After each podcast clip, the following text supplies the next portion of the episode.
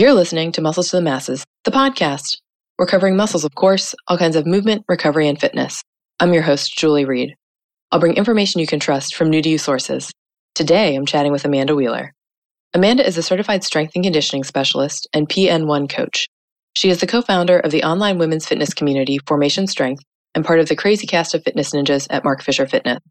On this episode, Amanda and I get into the differences of owning a gym and being a coach in a gym, how creating a shared language with clients changes everything, formation strength, and mental health misconceptions. This episode contains potentially triggering content consisting of mental illness, anxiety, and suicide. Amanda, thank you so much for being here. In prepping for our podcast, I did a deep internet dive on you before the show, and I saw that you've been interested in fitness since American Gladiators. If there was one event that would be your best, what would it be? This is an awesome question, and I love that you dug and found this because this it was like my dream to be an American Gladiator from the time I was like seven. So I think probably now either like the Gauntlet. I don't know if you remember any of the American Gladiator events, but the Gauntlet was where they had to run through a tunnel and get past four gladiators, kind of pummeling them. And I just feel like it's a very representative of New York City, like trying to get through spaces.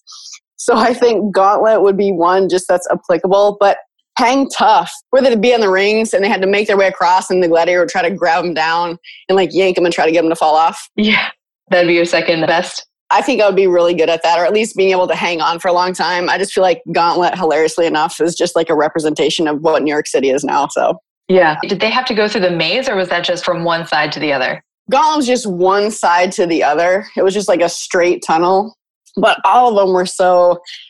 I was just like running through stuff and getting beat up and i just i loved it so much. I you know i watched that as a kid too and it was such an interesting show and i think it actually paved the way for american ninja warrior. They had like a, an obstacle course like they have on ninja warrior now. Oh, yeah. No that's probably so true. I don't know why i like have never made that correlation but i think yeah, for sure. Does American Ninja Warrior is it just is it one person doing it, or do, are they going? Do they fight against people? No, no, it's just one person doing it. But maybe maybe next season that would be an idea for them. That'd be awesome. Yeah, that's cool. Okay, so jumping off of that, why don't you give us a sixty second intro into how you got into strength training? So I played sports literally my whole life. My senior year, I tore my ACL and meniscus playing basketball. And as part of rehab, I started doing strength training with the football players.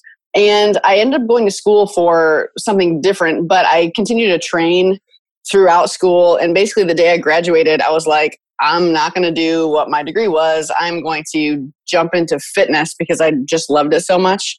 And that was in 2005. And that's when I jumped in at Bally Total Fitness, was my first training gig. Oh man, that is a throwback name. Do they still have Bally Total Fitness? I believe they went bankrupt several years ago, which makes sense after being there for about a year. but yeah, it was a it was a crazy. It was just like one of those places where they just brought on as many trainers as they could, kind of like didn't really matter the background, which definitely worked to my advantage at first because I didn't have a when I started training at Bally's, I didn't have a certification they like if you can get one within 90 days they kind of teach you. And they had some cool onboarding stuff so i definitely did learn some stuff. It was just like you know 40 trainers on staff. They're just trying to get as much money as they could and yeah i think they have since closed.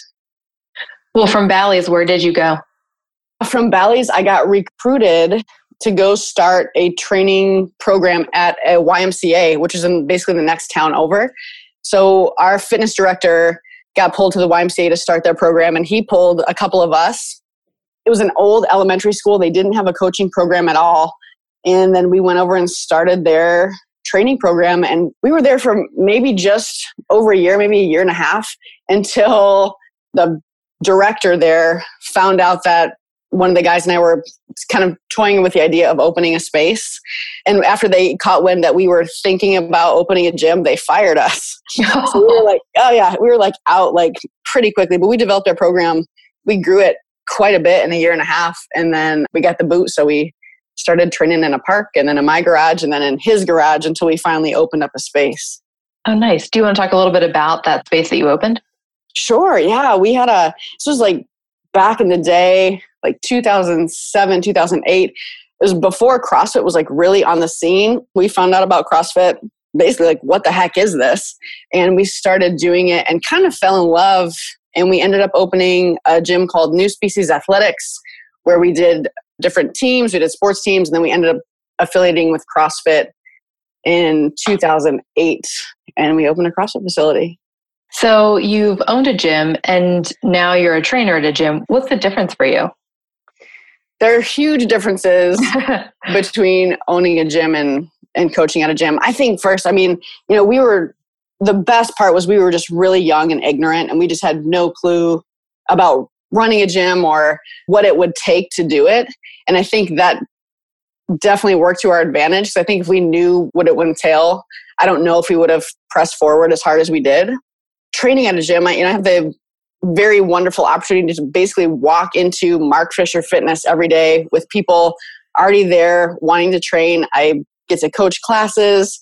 I get to go and have fun, and I don't have to think about how are we going to get toilet paper? what happens if Mind Body Online like crashes on the back end? So I think training and operating a facility are two extremely different skill sets. And I think if you're a coach or if you have toyed with the idea of opening a facility because you love training, it's awesome, but they're completely different. So running a business and training are two very, very different things.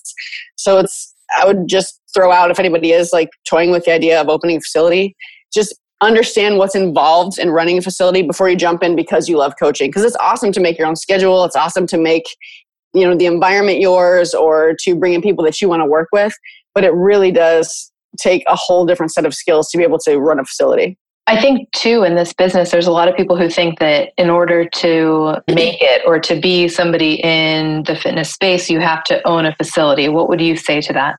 I would disagree with that. I think like yeah. If you if anybody follows like you know Cressy Sports Performance or Pete Dupuis puts out wonderful information about really what operating and owning facility entails. And I think for a lot of people, it's just they get way in over their heads, or you know, it's like yeah, they don't know about marketing, or they don't know like how do they get butts in the seats, even if they're a great gym. And I think sometimes it gets overwhelming, or people think they own a gym and they're only going to work you know five hours a day when the reality is when you're starting a gym you're working 16 18 hours a day. You're the one that opens it. You're the one that closes it. You're the one that has to clean it at first if you don't have the money to pay somebody to clean or if you don't have an internship program where interns are doing different things. Like you're the one that has to talk to the vendors. It's like it's not about just coaching. It's literally about all this other stuff.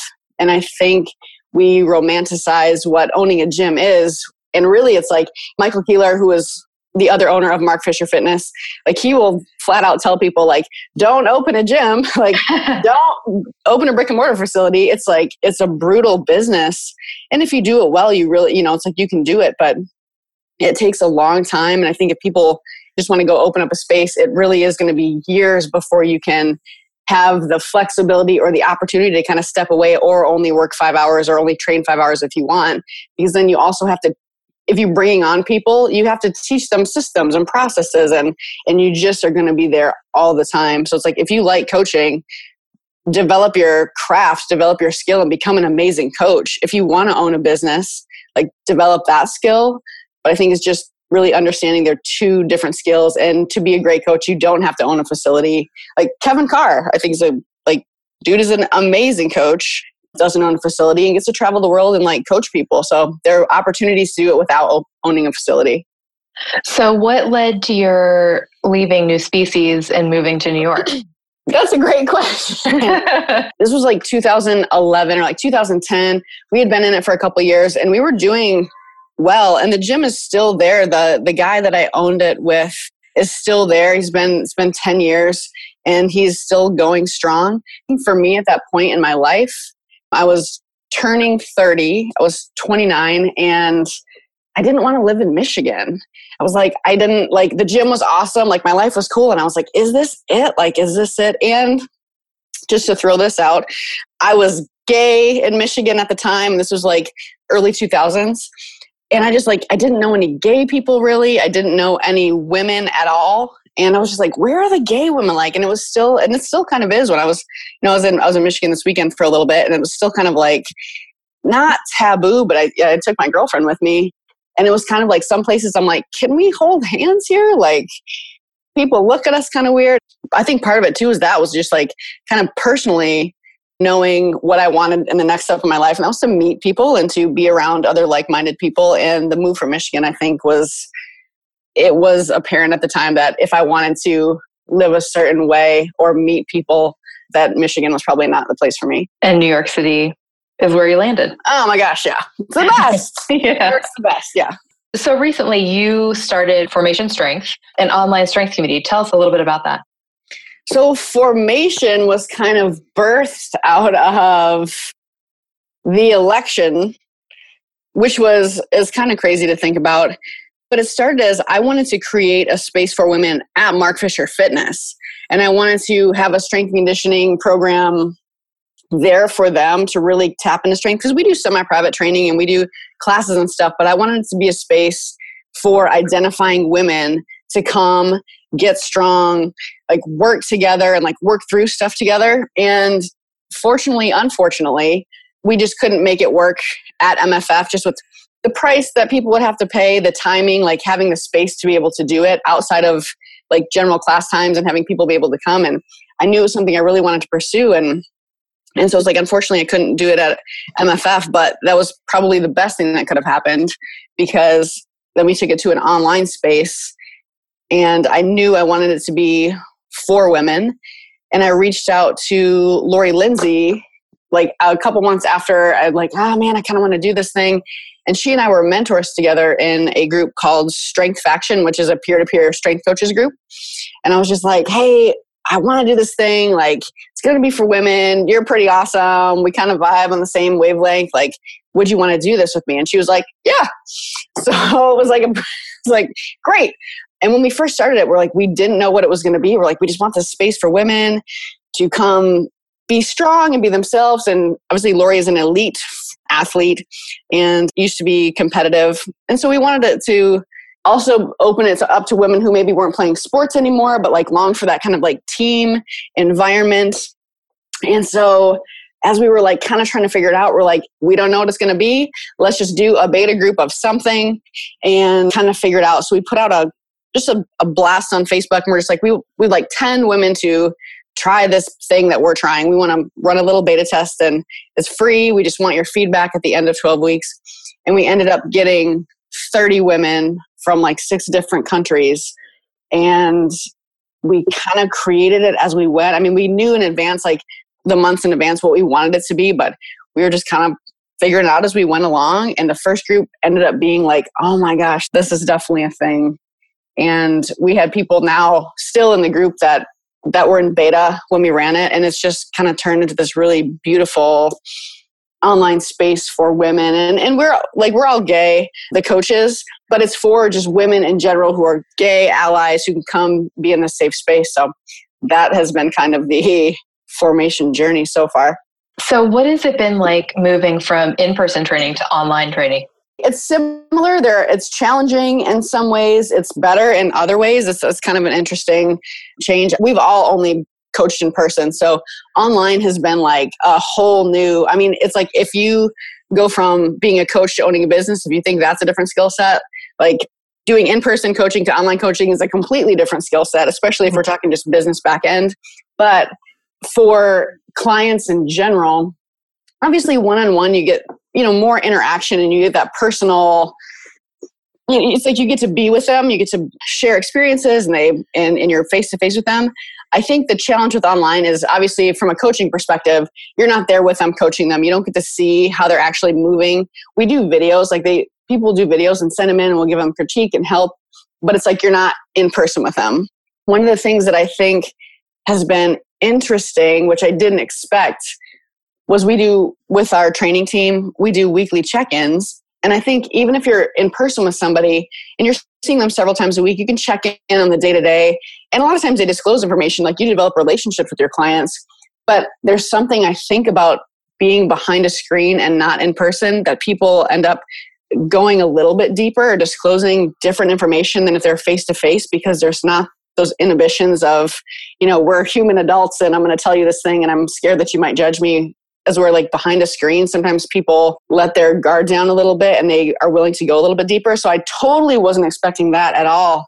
But the check-ins and the personal relationships being built i would say are the same if not more even though you're over a screen than uh, in-person coaching yeah it sounds like there's some sort of feeling of safety or security with with typing something online versus telling somebody in person for sure well and i think you know that's a it's a great thing in a lot of circumstances. And unfortunately you know just in an online right. world in general it can be like pretty brutal. Just in other circumstances where people are not afraid to you know say what they think and, and be kind of mean and rude sometimes. So it definitely goes both ways of like this is a great thing and this also can be used for you know not great things. Right right. So, what are some of the actions that you've taken to make the gym spaces that you've been a part of, as well as Formation Strength, the online strength community, safe spaces and inclusive? Great question. I think one is just if, like, as being the coach, like showing up with no ego at all, where it's like, it's not about me, it's not about the coaches. It is literally, it's about the clients, it's about the people in front of you, either in person or online. I think at Mark Fisher Fitness, if I'm working in person with clients, like we do a great job, or they have done a great job of creating systems of language that is extremely inviting. Where I think language and fitness is one of the things that people are most scared of. It's like going to a doctor, right? Where it's like if your doctor, you know, tells you all this medical stuff that's wrong with you and you don't understand what they're saying, it's like you feel kind of stupid. And then it's kind of scary because you don't, you know, it's like you don't know what's actually happening and you don't understand. I think teaching people a shared language is a great way to be like, you know exactly what I'm saying. You can communicate back with me. We understand each other. I can be a better coach because you understand the language I'm using. And it's kind of fun. So, like at MFF, we use crazy cues. I've shared some of these before, but uh, when we talk about something like posterior pelvic tilt, we call that sad dog. So people get a visual of what their body should be doing or their pelvic bowl should be doing instead of yelling like tuck your hips or posterior pelvic tilt because it's like nobody knows what that means right? It's like people don't know and they also don't care really. So giving them some kind of silly visual that takes some of the clinical side of it away is a great way to invite people into a space. I think just the common language is so so helpful and then just really the lack of ego where it's like we're there for them we're there to help them. And so it's just it's just not about you as the coach. You say also that you have worked on not having an ego. What has that been like? Have you had a process around that? Kind of. Yeah. I think you know i was super competitive growing up. I think in the in the Midwest and especially when we were, you know, back in my CrossFitting days, you know, it's like you wanted to be the best or you wanted to beat everybody. And I think going from a participant like if I, if I, was participating in a class and it doesn't like i still have a little bit of competitive edge where it's like yeah i want to like it'll be fun. But i think really realizing as a coach that it's not it's not my job to make somebody feel bad or feel intimidated or feel scared. Like i'm i'm literally their teacher. So if i can teach somebody if i can give them the tools necessary it, it's really I think that's what it is, where it's like I'm just we're just teaching people, and do sometimes teachers have egos? Maybe, but it's like if I if I'm just sharing information, hopefully getting them to understand, and then they can use it. Um, I think that takes a lot of ego away. There has to be a curiosity.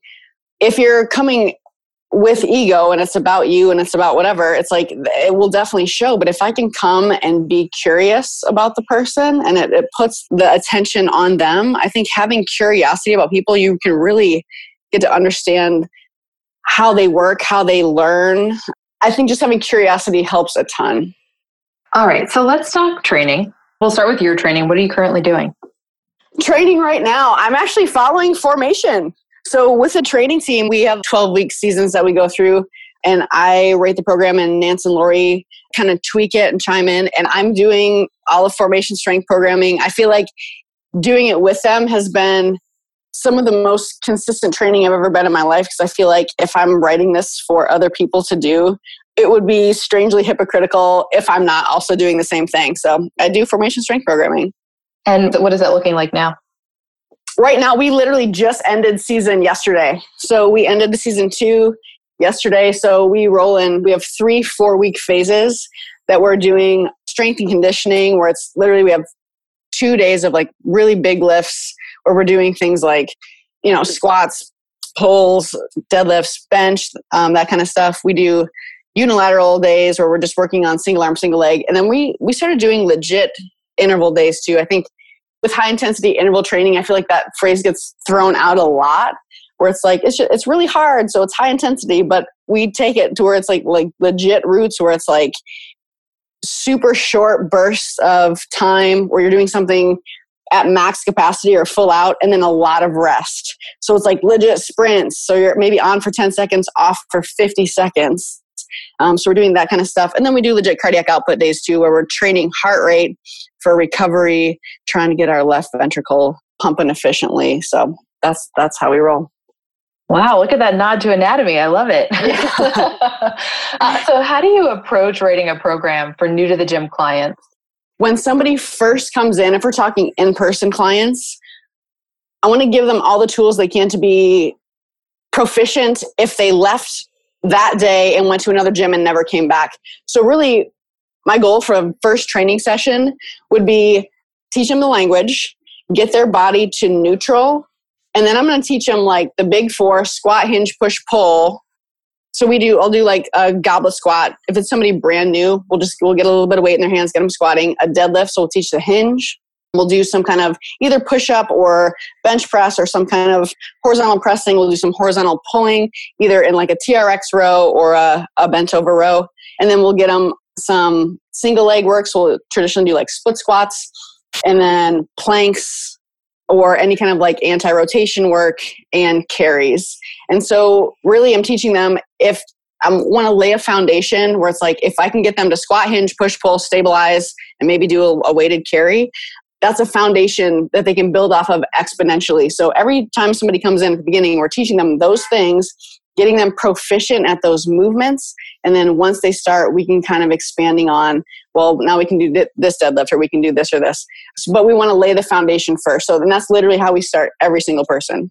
That has such a service oriented mindset. It, the thing that sticks out to me is you were saying, if they come to me today and they never come back, what can they take with them?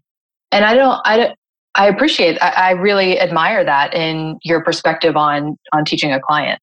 Yeah, for sure. Thanks so much. Um, that's definitely like the Mark Fisher fitness way. I mean, they, like I said, they've done a great job of of creating language and creating a system of onboarding that's like super safe and useful. And I literally like when people come in um, at MFF or when I was in Kansas City for a little bit, I would literally start every single client the same way, even if they had trained before, even if they had moved before.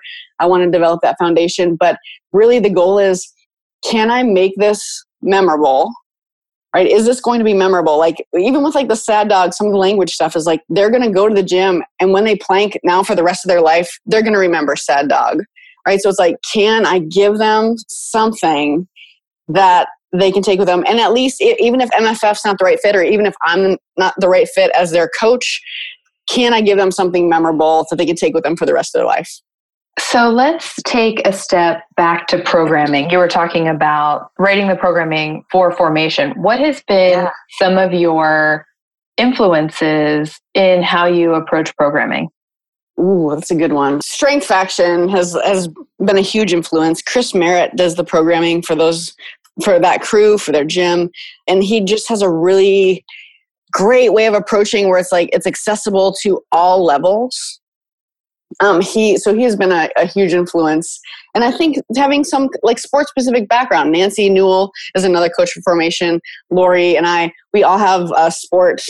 We come from sports obviously you know lori more than me or nance but having that influence where it's like where we're doing big lifts where we're doing other things but we're also incorporating some kind of fun and a little bit of friendly competition as well. So we'll have like little formation friday challenges or we'll throw out a challenge in the group but also making it i think the accessibility like in our program so like on the training team let's say we're doing like deadlifts and benches that instead of writing like everyone's doing sumo deadlift we'll give like three or four options within that like deadlifting box so people have a choice. So there's some autonomy within the programming.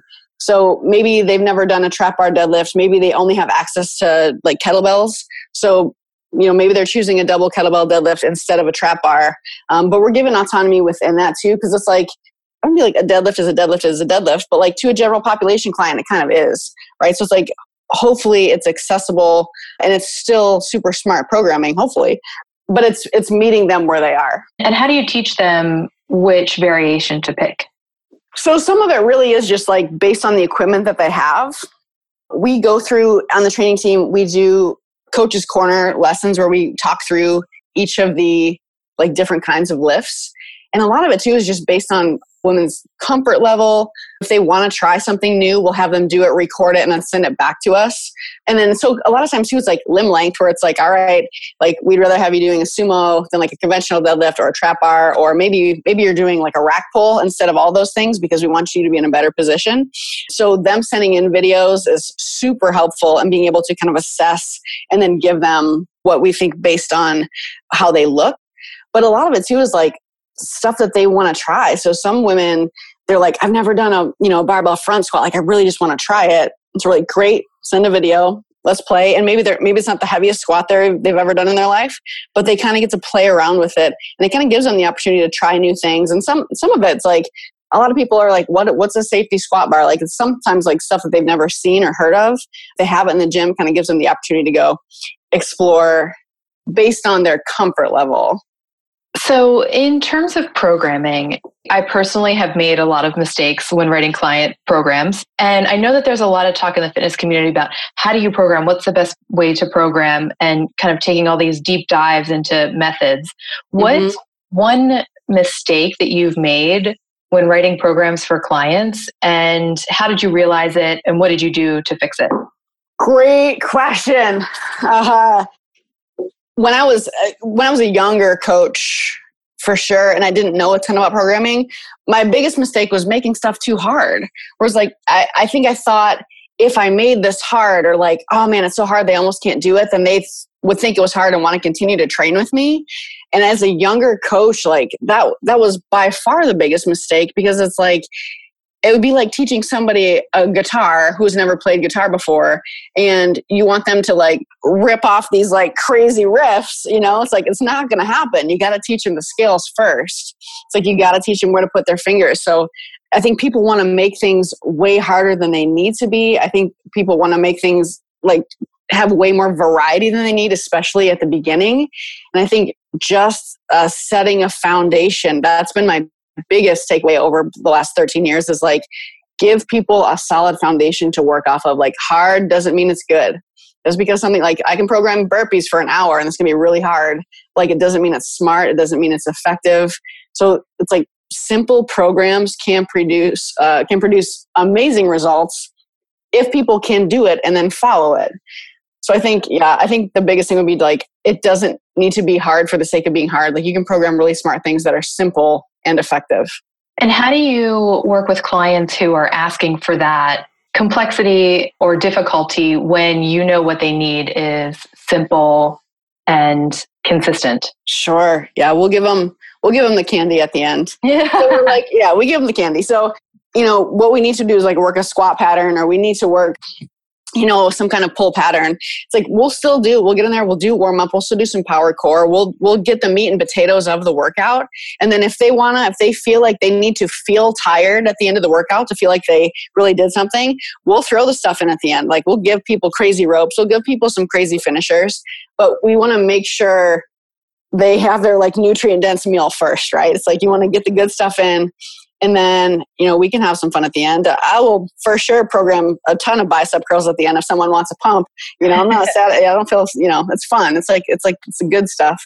But it's like you want to give them uh, you know it's like what they need and also what they want. And i think they can have both. And i think if you are presenting it to them in a way that is like it's more long term right? Where it's like fitness hopefully for most people is a lifelong thing right? Where it's like where it's not just about killing yourself. If they can if you can really kind of instill those values of like mastery or uh, virtuosity like just master of the basics master of the basics. Like if you any olympian any musician that's incredible it's like they do the basics better than everybody right that's why they are where they are and then once they master the basics then they can play then they can do the fun stuff but they've spent years mastering the basics. So I think if you can if you can teach that kind of from the beginning and and they can take pride in that as well. They can take pride in their movement. That's super helpful in having those conversations with people. Recently, I've seen you play around with tutorials on your IG stories, everything from rowing to contrast training. Let's actually take a step back and talk briefly about what contrast training is, and then I'm going to ask a follow up question about the IG stories. Yeah, contrast training, we're training for like explosive strength explosive strength. So a lot of times athletes need explosive strength. It's fun for we do it for a lot of our training team is general population and it's just a different way to you know it's like we can do the same squats over and over and over sometimes it's fun to kind of mix it up a little bit and throw that little bit more athletic side into it so contrast training you're taking like a super heavy strength movement followed by an explosive movement in the same pattern so maybe you're doing front squats, like super heavy front squats, immediately followed by jump squats. So that that's how uh, that's how we would use contrast training. And so, what's been the outcome of doing these tutorials on IG stories, both from a client perspective and a peer perspective? Client perspective, I think it's just giving them something where it's like contrast, like sometimes people have never heard of it, stuff like that before. So it's just a new way to like play and like get some ideas of how to train. So from a client perspective, again, it's just like teaching them, right? I'm just giving them information. This is a way you, you could play with this and it also doesn't have to be. Sometimes people try stuff and they're like, whoa, like that was insane or like I do not want to do that again but from a client perspective it's just giving them again just like teaching or giving them information. From a peer perspective i've actually had quite a few people specifically on the rowing tutorials so many people are like i had no idea like the damper was not like a resistance setting or so or like i had no idea how to program like where you can set up intervals and stuff and use the rowing machine use the monitor to do some like pretty cool stuff. So from a peer perspective they're like thank you for sharing like i had no clue. And i think i mean rowing is like i don't like doing cardiovascular work, unfortunately. but I love rowing. I love it so much. And I had the opportunity to work with um, Angela Hart and do her certification and learn all about the rower. And, um, and I love it. I think it's very underutilized piece of equipment. But um, so that was cool just to have other people be like, oh man, I like, I didn't know that.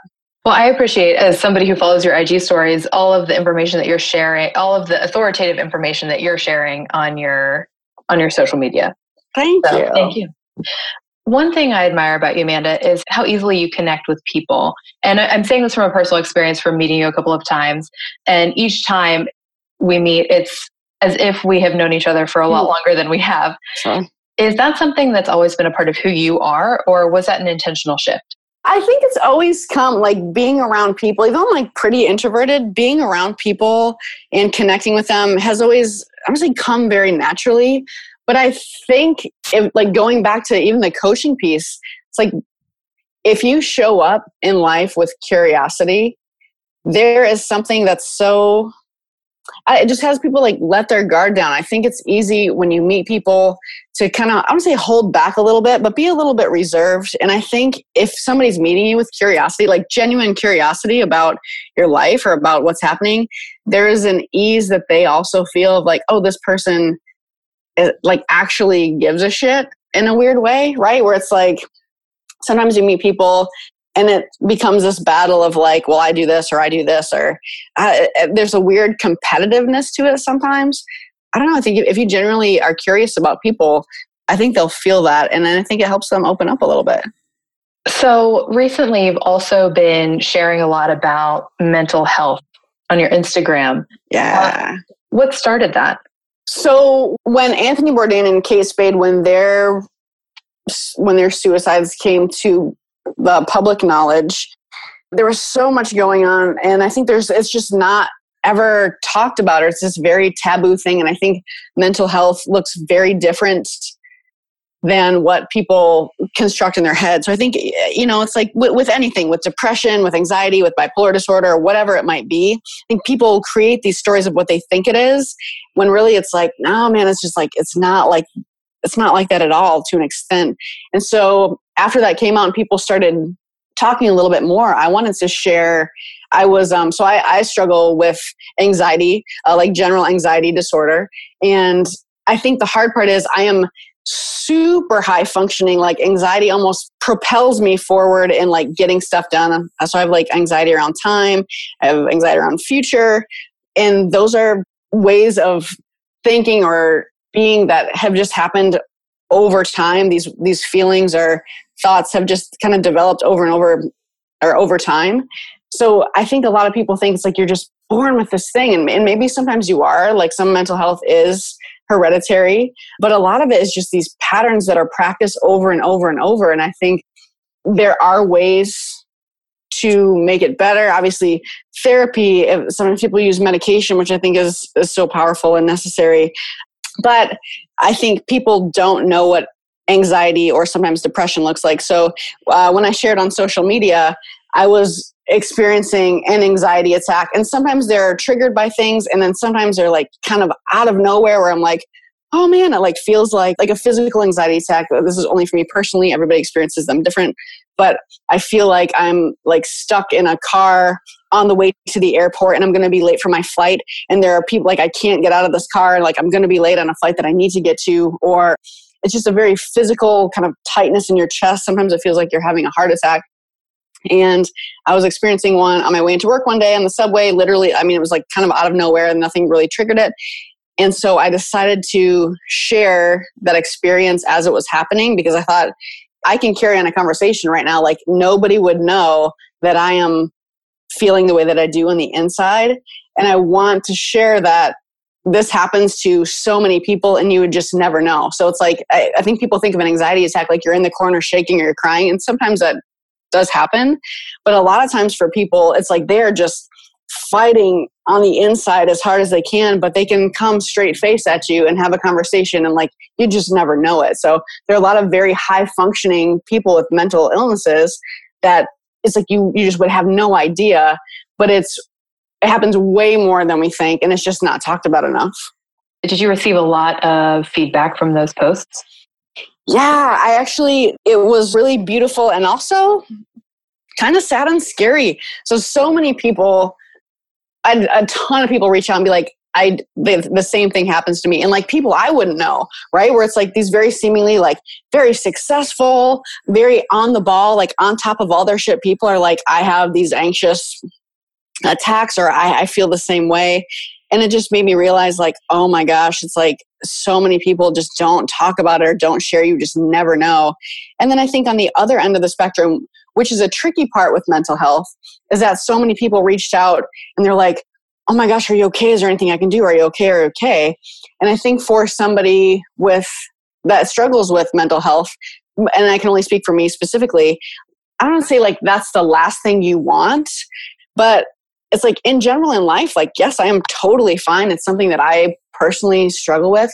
But it's like the are you okay is it's so hard. It's like we treat mental illness differently than we treat other illnesses in the body. So it's like if somebody had cancer and they shared about their cancer, it's I don't I don't be like you wouldn't reach out and be like, oh my gosh, are you okay? Because clearly they're not okay, right? Like they have cancer and they can still be high functioning and going through treatments and totally fine but like they're they're not okay and there's probably nothing you can do except for like show up and be a and be a good friend or or just be there for them. But i think um and also specifically with like depression too right? So so many people had posted on facebook afterward uh, of the the suicides and they were just like if anybody needs help like i'm here for you i'm here for you. But i think if you have depression or if you have anxiety, the last thing you want to do is bring other people into it. So there's so much guilt and shame that comes with it. And that's why Riley and I started talking about it as a couple because it affects her in a very different way that it affects me, but it does affect other people. So I have a ton of guilt if I'm feeling anxious in a day, or it's like, oh man, like we're out and we're doing this fun thing and it should be fun and having a good time. And like I'm like having a legit anxiety attack it it affects her and it sucks. So I have guilt where I'm like, we should be having fun and she could go have fun and just live a normal life with somebody else and like have a great time and not have to deal with it. So there's so much guilt that comes with it. And I think depression too, if you're depressed and you're at home, like in your bed, the hopelessness or that that you're feeling like you're not reaching out to your friend because you feel guilty for even experiencing it anyway. So there's just a lot of misconception of of what it is and the feeling. And I know a lot of people too, uh, like with some of the suicides, they were like, it's so selfish or it's so like, look, they left their families behind. They left their families behind. But I think if you're a depressed person, not being in the world sometimes feels like that's the greatest gift you can give because then they don't have to deal with it because there is so much guilt that comes with it where it's like taking yourself out of the situation so they don't have to deal with it anymore feels like the best thing you can do as opposed to like this is selfish you're taking yourself out of the situation. It's like no i'm relieving them of this burden if that makes sense. I think a lot of times people will comment without fully understanding the situation and i think that can lead to irresponsible posting, especially with regards to things like mental illness. So I'm glad that you're presenting it from that first person perspective. What are some of the methods that you have used personally to work with your anxiety? meditation for sure i'm like really bad at it um, uh, and i think it could be i mean even outside of like anxiety or any kind of mental health like meditation just bringing yourself back to this like neutral or present place i think is super beneficial for anybody but i think it's like you know it's if you are experiencing anxiety it's a lot of times about like something that you think is going to happen in the future or it's like you're not there it's not happening you can only be present so taking some breaths like bringing yourself kind of back to reality and if your thinkers are thinking like it's really hard to to go there in a meditative state one thing that has been helpful in meditation is almost taking yourself out and like thinking about things happening in your body. So if I'm trying to be present, I'll think about like I'll start maybe with like my mouth or my lips and be like think about how they feel, how are they taking up space on my face, how are they taking up space in the room and kind of going through your body. And it's like if you're thinking about how you're taking up space physically, it's hard for your brain to keep going because you're focusing on other things. So um, it's like getting your thinkers to kind of turn off it's super challenging, but it's so useful for for being back to present. Another one is not like what's the worst that can happen, but sometimes talking through like what's the worst that can happen is like, oh well, that's it. Like, why do I? Why am I all worked up about if like that's the worst thing that can happen? Um, then why why is this a thing? And then gratitude too. I think showing gratitude. So like part of my anxiety I get rumination, which is basically like a thought that goes on repeat over and over and over. You can spin it into a ton of different directions. And that, fortunately, uh, I didn't know for a long time that was a thing or that it wasn't a thing that everybody experienced for the extent of time. And fortunately, now if i catch myself spinning out on a thought let's say you had an interaction with a friend and it didn't go well something happened and you were mad. So somebody with rumination they might think about that and all the different things that they could have said differently or how they wanted the situation to change and it could go on for a long time. And it could spin into like well they said this thing five years ago and they're like that. And so it's it's just not a productive it's not a productive place to be. And at least for me with rumination realizing like oh my gosh this isn't like this is a thing that happens that I don't have control over. Now knowing like if I'm starting if my head's starting to go there, I can be like, nope, this is like we're not going there and like kind of redirect redirect the thought pattern because it is a thought pattern, right? It's a it happens it's like breathing almost, right? Where it's like it's going to happen without you having any control over it. So it's like if it starts to happen, catching, realizing like you're kind of in that state of rumination and then redirecting thoughts or just doing something different completely. Sometimes I'll turn on music, sometimes I'll sing super loud just to redirect that thought pattern. I can totally relate to that, especially the part about learning that something that's going on in your mind is not also going on with everybody else and, and finding out that that is something that you can change about yourself. Yeah. Um, so, how have you learned some of these techniques? Have you worked with a therapist? Have you done your own research?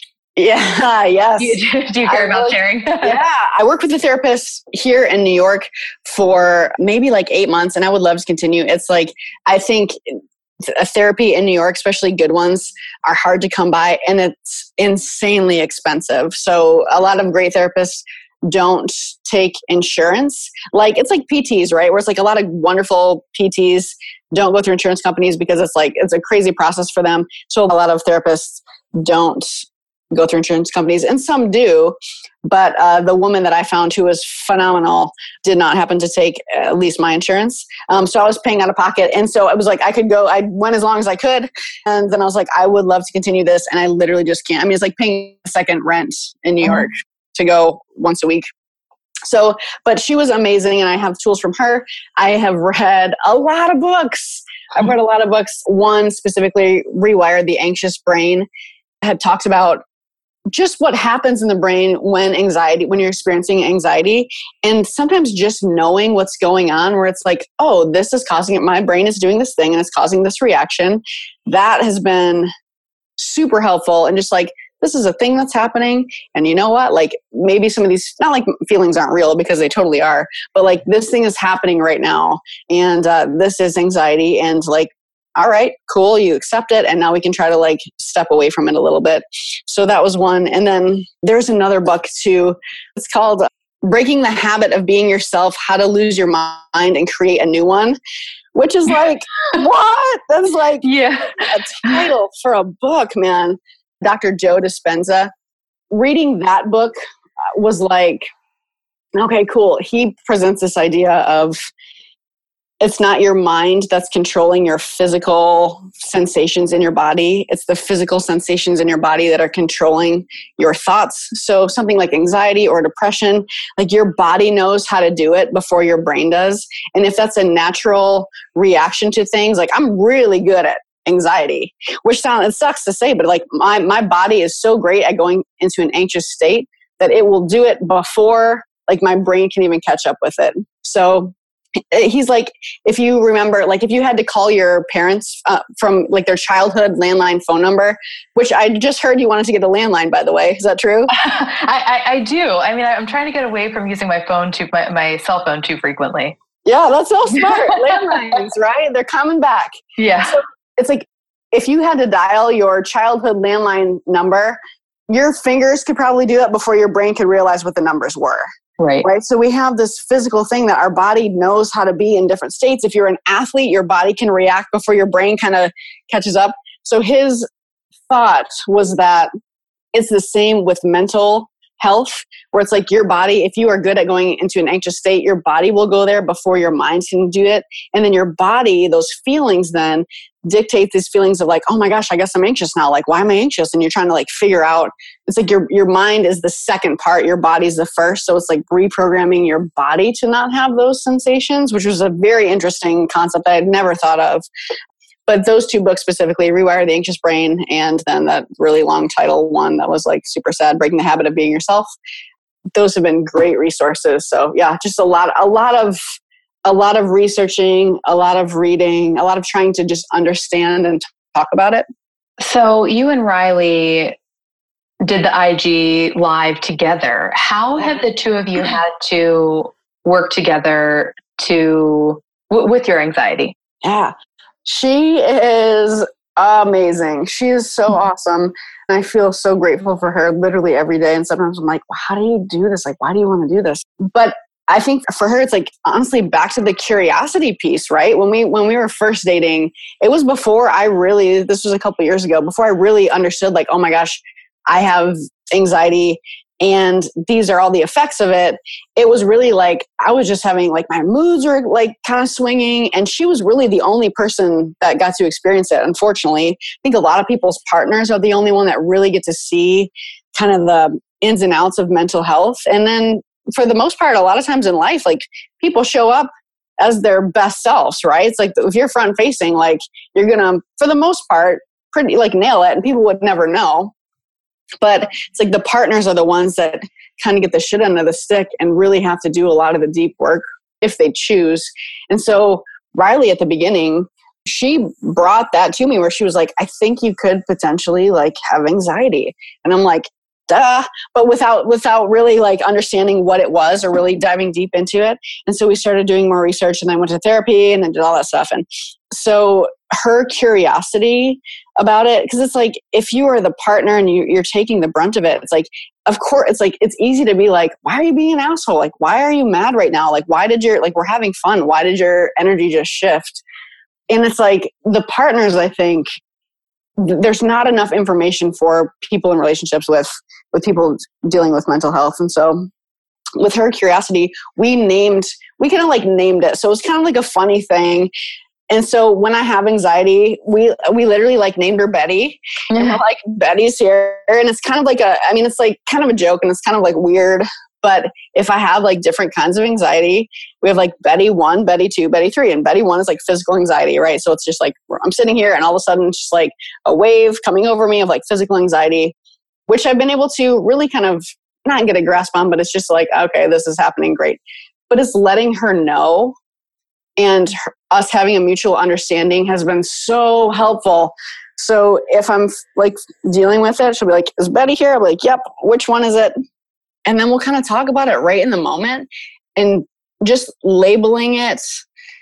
It's helped with our communication so much and I think for a lot of couples, if it's like if you're the partner and you don't know that your partner has anxiety, or maybe the partner doesn't even know that they have anxiety, it's really easy to be like, you're just an asshole, or like, what is happening? Why are you like this? But us going through and talking about it together and her being curious and wanting to understand more, listening and being there and me being able to listen to her has been so helpful in our relationship. And I think it's brought us so much closer than like what a traditional couple would be because it's like you really you really have to do some deep work and and learn how to communicate and listen and talk through things together.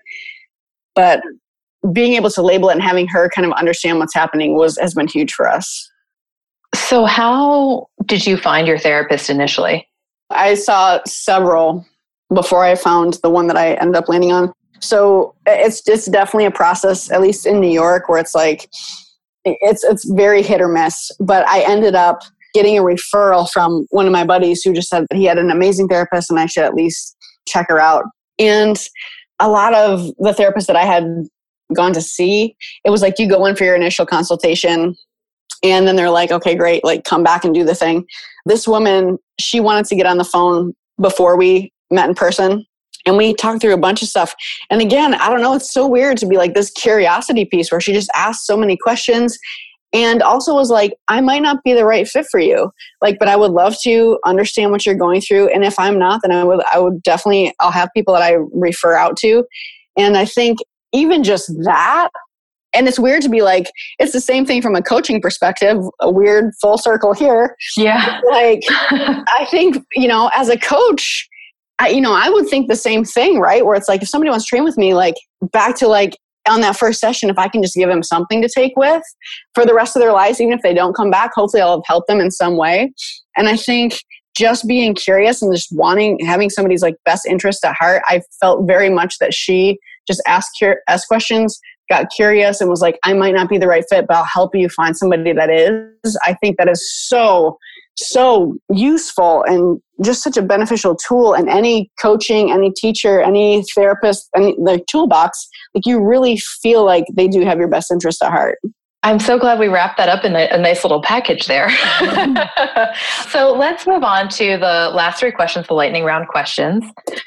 What is the most memorable thing you've ever eaten? When I had the opportunity to, I was student teaching in Ghana and Africa, and we had what's called banku and fufu, and it was basically like this starchy like yeast ball that you ate in soup with your hand. So it's like this ball of dough almost that you would scoop out with your hand that was in a soup and you just like scooped it out of your hand.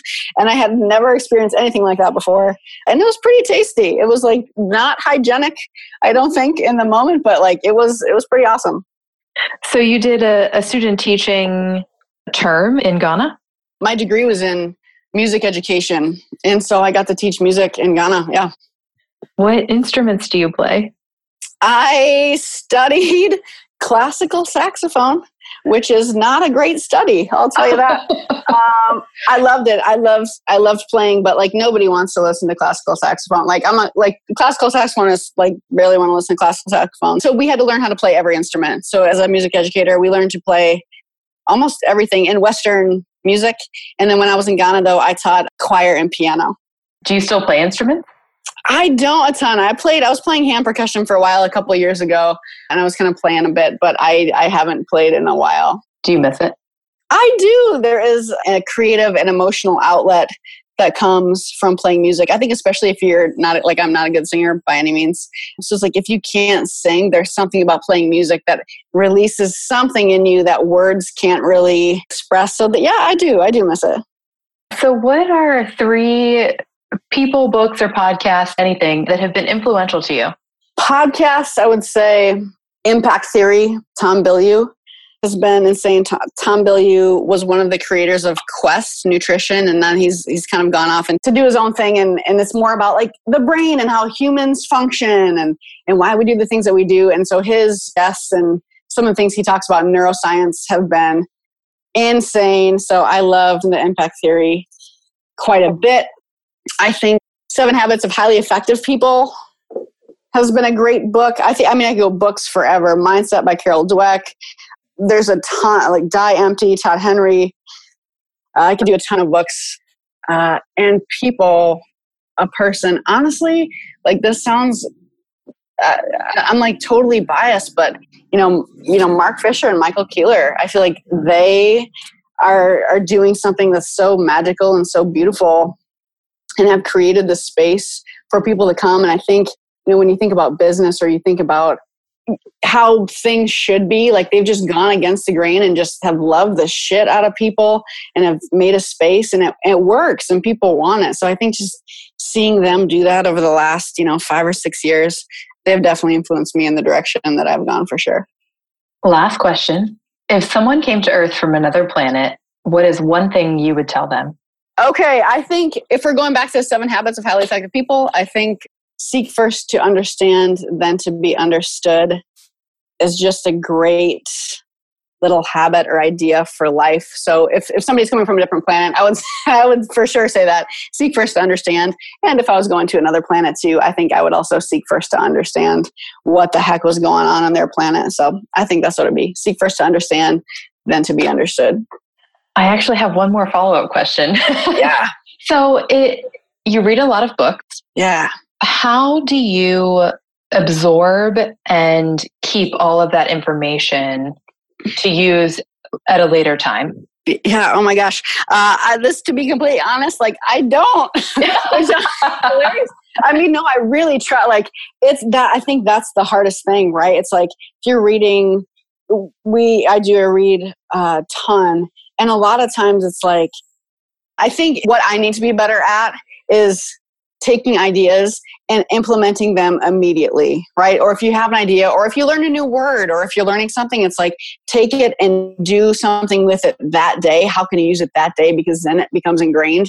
I mean, there are so many books I've read where I'm like, what? Wait, what was that book? In the moment, it's like, oh man, this is great information. And then you just move on to the next one. And I'm so guilty of that. But there are some times where it's like, no, this is good. And like, this needs to stick. How can I implement this today so then I can take it with me. So to be completely honest, like I need to be way better about taking it and applying it that day. But I think the ones that I have, it's just like, nope, you use it immediately. You start to put that language into your own language or that language into your thoughts. And I think that's an easy way to be able to understand and then use. But yeah, it is. I, yes, honestly, I need to be way better about it. All right. So I want you to actually talk a little bit about Lady Guns and what's coming up in the next month or so. Sweet. Lady Guns. We just put it out. Was it July? Yeah, July 13th. We're still in the same month. It's a six week program for women that they can do on their own. We wanted to create something that was a little bit more of an upper body focus. We felt like so many programs for women are like, only fat loss or like buns of steel, which are awesome but there's not really a focus for women that's like oh man let's like let's let's get jacked let's like work this upper body. So we created a six week kind of diy total body program but with a focus in upper body with some nutrition things that they can put into practice right away that will help with that uh, so that's lady guns. And then coming up our next season of the training team, which is our 12 week strength conditioning program that we do nutrition and mindset habits in as well. Uh, we coach in the group, so people are live and active with me, Lori Lindsey, and Nancy Newell. We're doing Coach's Corner. They're in a private Facebook group. Everyone's running on the same program with autonomy. So they're doing the same program, but again, with the equipment that they have or based on their experience again we're like that's all live coach that's where we're in it together for those 12 weeks. And so that's coming up september 3rd and we're doing our early bird or our, our wait list is going to open up on august 13th so that's that's coming down the pipeline. And people can get on to the wait list by going to formationstrength.com yes that, okay. All right great. Well Amanda, thank you so much for being here. I really appreciated all of the uh, open and honest talk we had about mental health. Yeah, and uh, I can't wait to see you uh, in real life.